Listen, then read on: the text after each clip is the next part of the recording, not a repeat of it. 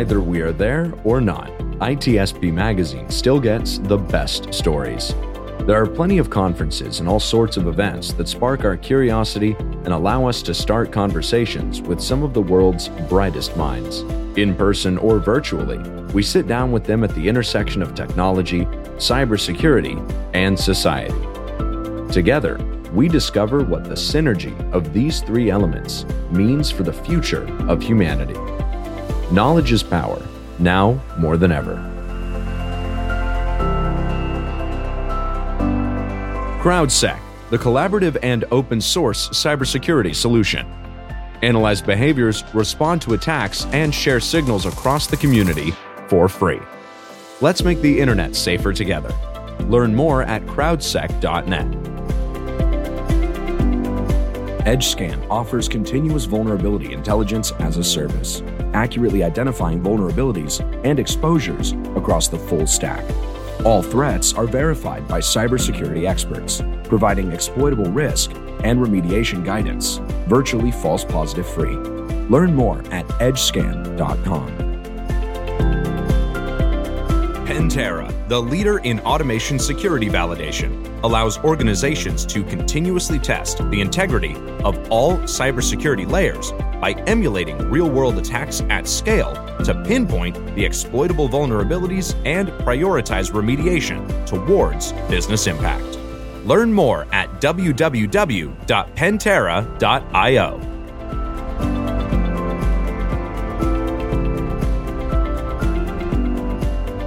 Here we go live. Yes, it's uh, somewhere. Somewhere in Vegas, but not in Vegas. Uh, in spirit, in Vegas. And I, I, think the theme, though they, they don't really set a theme, but I, I think it's uh, the homecoming this year yep. kind of the theme.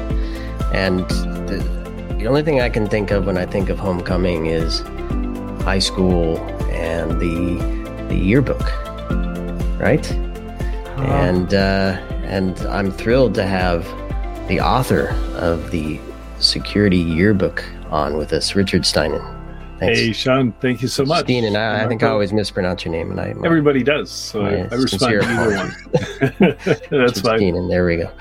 But uh, I mean, the, the work you do, uh, I'm I'm always amazed by the amount of information that's there, and not just data, just the the anecdotal and and the, the, the thought that goes on top of all the, the, the stuff that you pull together. It, it's simply amazing, Richard. So hats off to you for continued thank, success with that. And, thank and you so this. much. Yeah. Uh, you know, a, I, a, lot of, I guess it gets easier, like, right? Does it get no. easier every year? exactly. Yeah. Well, yes. Uh, putting the book together gets easier because I'm building processes, but a lot right. of it, um, as I add stories and anecdotes yeah. and interviews with pioneers. Um, a lot of it's motivated by, you know, I'm getting older. I'm going to start forgetting this stuff. And I still go, you know, who is that company that randomized the memory addresses in a server, you know? And, and you forget about Sana Security because they, they were cool when they launched, but then they kind of got acquired in a fire sale. Um, and that translates to the entire industry. There's probably, you know, the industry is growing in people 20% a year. So that means there are 20% of the people who are starting thinking that cloud security has been here forever, that Palo Alto is the solution for firewalls, and not understanding what went before and how we got to where we are today. So I wanted to have it all in one place and kind of make the, you know, the, the the history of the cybersecurity industry. Every year, of course, I have to update who the players are because they change a lot. There are about 400 acquisitions every year. Um, not all of them disappear. Sometimes the acquirer keeps the brand, so it sticks around. So I have to keep tracking the, the organization. Um, there are about 200 companies that just dissolve and go away because um, I track every company. If you've got a website and a LinkedIn page and one employee, usually the founder, uh, you're in the book and you're in the database that I've created. But I have to check that every month to see if, you know, if, if headcount goes to zero, I have to go check see what's going on there. And if, you know, there's some companies in Russia that where every Russian citizen seemed to take their LinkedIn profile down in May of 2020. Um, not sure why they did that, but they did. Um, they also took down their LinkedIn pages. But, you know, Kaspersky's still there and all the other spin-offs from Kaspersky are still there. And it's good to track them and know what they're up to because they've got interesting technology. Sometimes their research is the only place you can get their research, right? Because all all the other research organizations love researching Russian APTs and Chinese APTs, but here in the US, probably in Israel and the rest of the friendly countries, they're not going to publish research on the equation group. But Kaspersky has no qualms at all about doing that. And that's important to track. Certainly is. And I wanted to get, I mean, just uh, we were on earlier with some folks and, and Mikko uh, Hyppönen in earlier in the week. And we've heard that there's been a lot of rebranding as well and renaming and even even Mikko's company went from F Secure through I think a few names to yeah. WithSecure. Yeah. And so how how does that so assuming that's true, which I believe it is, uh, it is. how does that impact the buying cycle from your perspective? Does it change? Because we were also on with Allie Mellen from Forrester a few moments ago, and, mm. she was saying there's like tremendous lack of trust in this in the vendors. Mm. Um, and I'm just wondering, is that a is it because of the changes, or is it or is, it, is a name change and brand change a way to kind of help with that? I don't know. Your thoughts there, on all that? Yeah, there there are good reasons to change your brand, right? Um, you might have a stupid name, and all of a sudden you realize it's time to grow up and have a corporate sounding name, right? And like, like the biggest, Meta. yeah, like Meta or uh, the tobacco companies, they had real good reason to change their names, and they came, they came up with totally innocuous, unrecognizable names that only Wall Street would follow. Um, but when a security company does it, it's it's usually when they're shifting from an early focus on SMB to enterprise, and they want to step away from the SMB reputation. Um, you know, so was it? Um, so like you know, now we have human, you know, which is an identity security botnet kind of thing. Um, and they they have to spend a lot of money to rebrand. So they also need a funding round usually in order to make that happen. Um, it, you know, I think usually makes makes sense. What really doesn't make sense is when we change the name of a technology category, um, because I don't care what my old friends at Gartner say. If you're a threat intelligence vendor, you're not doing digital risk protection. You know, which is I feel sorry for anybody who's actually shopping for a good threat intelligence partner to you know give them a feed of what's going on on the dark net, because you look around and every single website says they're protecting digital risks, you know, which is wrong, right? You nobody wants to protect their risks; they want them to go away. Um, and of course, everything's digital unless you're running the sensors on the the uh, Hubble Space Telescope or something. Um, so, uh, and and of course now we're talking about zero trust, um, you know, which is yeah, good strategy, and but everybody's labeling their their product as the you know here's a bucket of zero trust you can apply. Um, same with uh, you notice that we're talking about passwordless lately, and passwordless is just the new name for client side certificates you know, they just, they just found a better home than the browser. They sit in a secure enclave on board, or um, ZTNA, you know, which is zero trust application to or access to networks and applications. That's web single sign on. It's still same infrastructure, everything, um, but their time has come, so it's okay to have a new name because nobody wants that old stuff that they heard about 20 years ago. It's interesting. I, I just yeah, need to jump in this because, uh, like we were talking at the beginning, I mean, I, I come from uh, many years of advertising and branding. So to hear all of this, you, you just putting together a lot of thoughts that I normally have when Sean and I talk about the business of yep. cybersecurity, right? And uh, I think what you're doing is, God, that's an hobby I don't want to have collecting all this. but we need somebody that does it. Yeah. And it is, and, it is know, literally it is literally my white life's work in one yeah. volume. right? Yeah. And and Yeah. yes, you know, we're turning it into a business. Obviously, you know, I'm in the book writing and publishing business, but we're turning it into a SaaS app as well. So Right. because literally as soon as I send the files to the printer, the data's out of date. And because companies are getting acquired every quarter. yeah Uh, and, and that's so- exactly what yeah. the, my ask my, my question sorry about branding right i mean the perception of why are you changing your name why are you're changing the name of it's kind of like the gay marketing game that I, I just i question if in the end is a positive things for the industry for that perception so i'd love your Yeah. opinion on that Yeah, you know, the old saw from the advertising world is it costs $100 million to create a global brand. And I'm sure it's a lot more than that today. Mhm. Um, so you probably should consider the overall costs of the brand. But if, you know, if you haven't gotten any new customers in a quarter, then it's easy to explain to your existing customers that you change your name and, you know, please send send us all the enrollment forms for the new company name. Um, but then you can go out to the world as if you're a young, scrappy startup. because people love startups i guess They really do. They really Yeah. do. You. Not, you know, keep in mind if you're trying to sell to Gartner's clients, they don't love startups. They Gartner has done surveys and their clients are 80% late adapters. So they're going to buy IBM first and Cisco and Symantec. You know, they're not going to buy from a startup and you don't have a chance.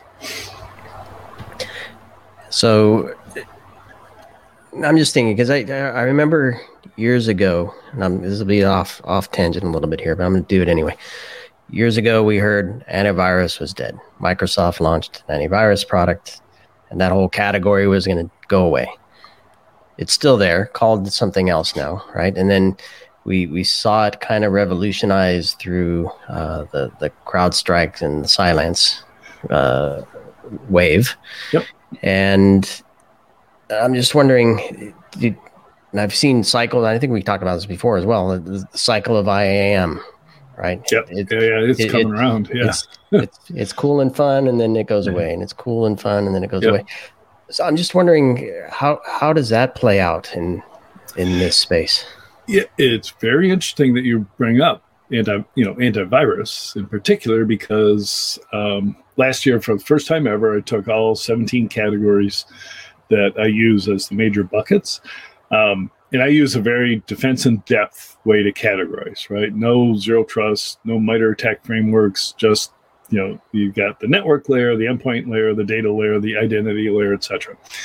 Um, but so but I've been tracking them for for almost 17 years. For the first time ever, one of those categories shrunk in total headcount, and it was endpoint security.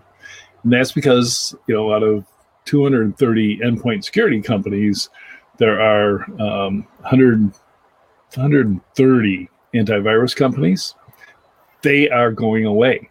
Panda Security got acquired by a little firewall vendor. Um, the biggest thing that ever happened, and I you can go back and find places where I wrote in Forbes that there's no um, consolidation in our industry until Symantec buys Trend Micro. And I'd always say that, right? It's like, show me consolidation. It ain't happening because Symantec's buying other stuff that's cooler, right? And last year, what's left of Symantec Consumer, Norton uh, Lifelock, acquired Avast. And well, said they were acquiring Avast, and you know they finally got permission a year later to do that. Um, that's consolidation, and that's exactly what's going on. The you know they are consolidating, getting any cash flow they can out of it. It's big private equity companies behind these deals. They're going to milk what's left of basically people.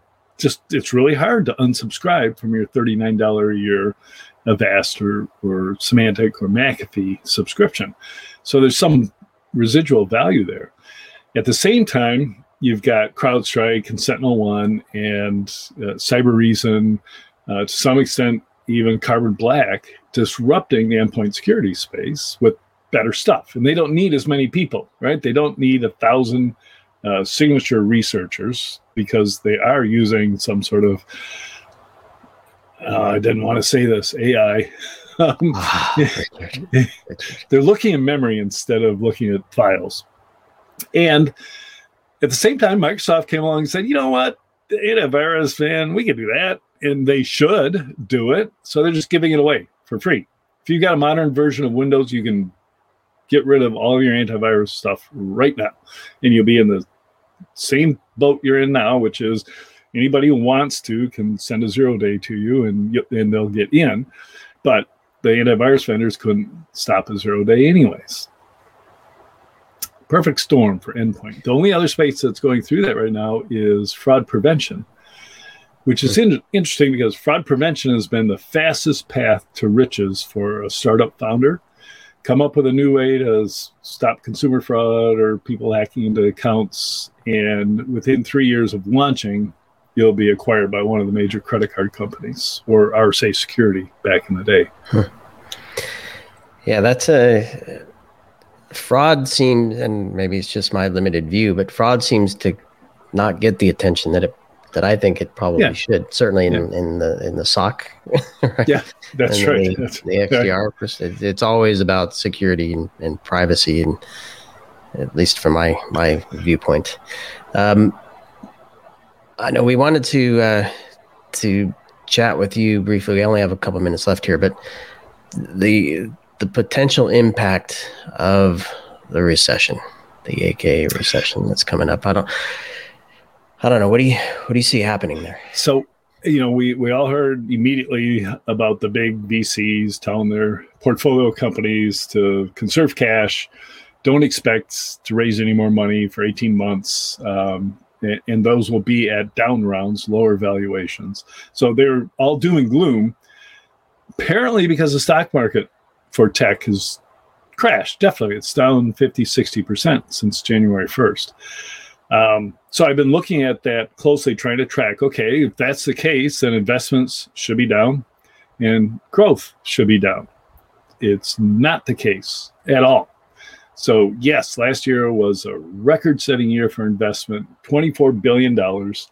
The previous year was also a record at ten billion dollars. There have been ten billion dollars of investment through August first of this year. So we're on track to hit another $20 billion year investment. So I don't see anything slowing down. And I think that if you're taking advice from your board, your investors that is telling you that, you know, now's the time to cut back, not hire people, you may be blundering because there are some startups that have 50 to 100 million dollars that they got earlier this year and they're going to hire your people away. And and you know, it's the most expensive thing you can do is hire people right? It takes forever to get good people. And yes, the Cybereasons of the world could probably afford to cut 10% of their staff uh, in layoffs and, you know, maybe, but I doubt it. I bet they, those are really good people that are uh, going to go to work for somebody else. And they're going to come out of the recession, first of all, going, huh, we didn't actually have a recession, did we? Because spending on security is has been going up the entire year. This is not 2008 when people did cut back on spending. Well, risk risk doesn't go away with the recession, right. and then yeah. to our previous point on fraud, it, perhaps perhaps people get a little even more creative. they, uh, for sure, they do. The attackers do not go away. Yeah. They uh, and they take advantage of turmoil and tough times and all the rest to launch more attacks. And if you cannot find funds, just rebrand yourself. Change the name. there you go. Good good time to be in a marketing agency doing that rebrand. exactly. Yeah. And that that's that's not the recession that you're going to have there. No. no. Um, a lot to think about. A lot to think about, and yeah. uh, I, would love to chat more about all these topics. And uh, these are quick quick bites, yep. just to connect with our coverage. Uh, but uh, yeah, definitely, definitely, let's plan uh, more in depth conversation, Sean. Yep, absolutely. Uh, cool. Richard is always welcome, and uh, we're. I'm going to make a shout out to Leslie Kesselring. Always appreciative to her for connecting. the best. Yeah. You and I, yeah. and um, everybody listening uh, to this episode. Uh, hopefully, it made you think. Certainly did me. And uh, stay tuned for more. We have lots more coming still from Black Hat and DEF CON. Richard, thanks a million keep okay. well, my friend. Congratulations with the book and uh, the new uh, the new SaaS app where you want to get into that data. and explore and see what's going on. Super cool. I'm, I'm, always impressed. Always impressed. All right, cool. Thanks, you guys. All right, cool. everybody. Thank you. Well. Thank you, Richard. Pentera, the leader in automation security validation, allows organizations to continuously test the integrity of all cybersecurity layers by emulating real world attacks at scale to pinpoint the exploitable vulnerabilities and prioritize remediation towards business impact. Learn more at www.pentera.io. EdgeScan offers continuous vulnerability intelligence as a service, accurately identifying vulnerabilities and exposures across the full stack. All threats are verified by cybersecurity experts, providing exploitable risk and remediation guidance, virtually false positive free. Learn more at edgescan.com. CrowdSec, the collaborative and open source cybersecurity solution analyze behaviors, respond to attacks, and share signals across the community for free. Let's make the internet safer together. Learn more at crowdsec.net. We hope you enjoyed this episode of our on location conversation. If you learned something new and this podcast made you think, then share itspmagazine.com with your friends, family, and colleagues. If you represent a company and wish to associate your brand with our conversations, sponsor one or more of our podcast channels. We hope you will come back for more stories and follow us on our journey. You can always find us at the intersection of technology, cybersecurity, and society.